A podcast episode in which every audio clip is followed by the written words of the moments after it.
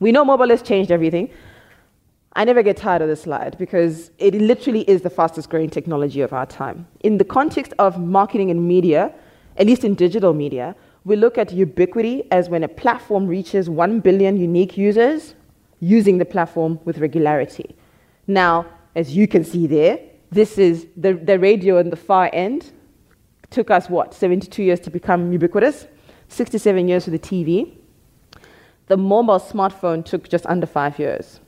This is why when you see the Ubers and the Amazons of this world, when they celebrate 1 billion users, it's because it, it represents scale, it represents impact.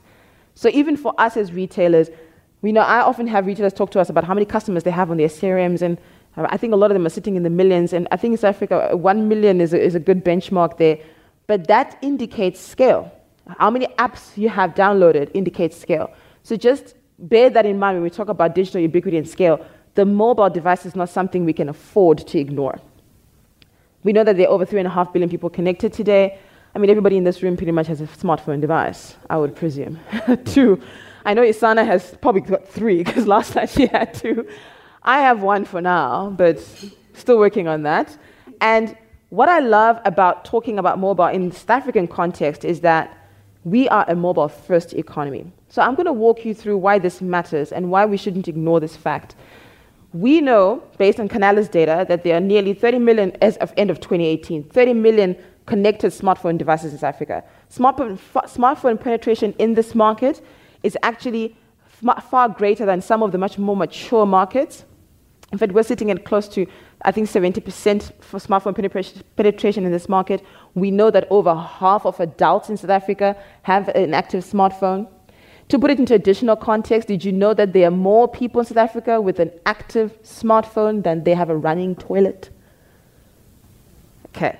I always have to say that because when we look at how we even think about targeting our customers using data such as LSM based data, where the marker of your living standard measure is whether or not you have a running toilet, when we're talking about how we engage customers, we need to be talking about what is the entry point of engage, engaging them. How do they come online? Your customers don't live on, they don't go online. They actually live online. And some of the data that shows this for us is the connected device. we we, have research we do uh, every year, which is called the Google Consumer Barometer. It's, it's public data. You can, if you just Google it, you can see for different markets how we compare with Asia, the States, and other African markets. We don't necessarily do it globally. We only do it in, in markets where we have access to regulatory uh, approved data. But if we compare ourselves to China, and some of us might say to ourselves, like, why do we compare ourselves to China? China is one of the fastest growing economies in terms of retail and e-commerce, number one. Anybody want to guess what is the percentage of their e-commerce of share of retail sales currently? Well, latest published stat. It's almost 45%. 45% of it is mobile digital commerce in China today. Okay?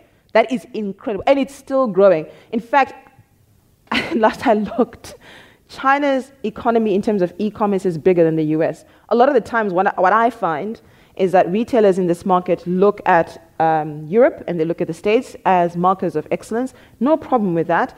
But my encouragement for you today is have a look at what is happening in China. Because when we, as Google, look at in this market the trajectory of mobile penetration, the type of um, infrastructure and um, sort of what can I call consumer landscape tenants that we see in the market, we have a lot more similarities with APAC or Asia Pacific than we have with EMEA and the States.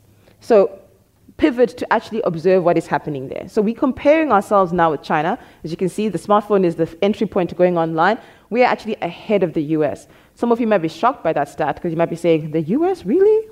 We're like, in fact, when we look at Black Friday data, the level of interest in South Africa is higher than in any, anywhere in the world. We are still number one. We've been number one for three years in a row. For real. This is insane.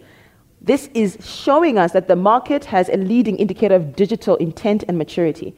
Now, when we look at it further in terms of, fine, these mobile devices, 30 million of them in the market, sweet. Where are people spending their time, their share of time? This should matter to you because as marketers, you want to chase the eyeballs, right? You want to get to where the people are. the fundamentals of marketing. This is TNS connected life data that was published in 2017. I don't yet have the 2019 data, they haven't done it yet. This was 2017. Share of time, as you can see, the big bubble in the purple, across different segments in the market in South Africa is predominantly skewed towards mobile. So the question we have to advertisers is how available are we to these customers and how can we actually use this data? One of the ways we look at this data is when we monitor searches. When you go online and you search, you're searching with intent.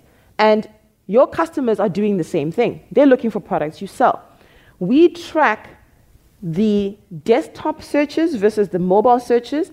And in South Africa, we had what we called the revolutionary the, the mobile moment. And we had it actually, we were one of the first emerging markets to have this trend, where the searches that are happening on mobile were higher than the searches happening on desktop. That trend has continued since 2016. And as you can see there, the gap is just continuing to grow. Now, the implications for retailers is are we available to those customers who are searching on mobile devices? Are we actually physically there? During the break, do yourselves a favor and search for a product yourself. You see if your ad shows up. We don't have to do that right now. But on the break, I'll encourage you to do it because if you're not visible there, your customers expect you to be online. In fact, some of the research we've done in the States and in the UK shows us that customers expect, even if you have a physical store, that you should have a presence online. And if you don't surface online, they presume you've got nothing in store. So you're out of the consideration set entirely just by not being available online.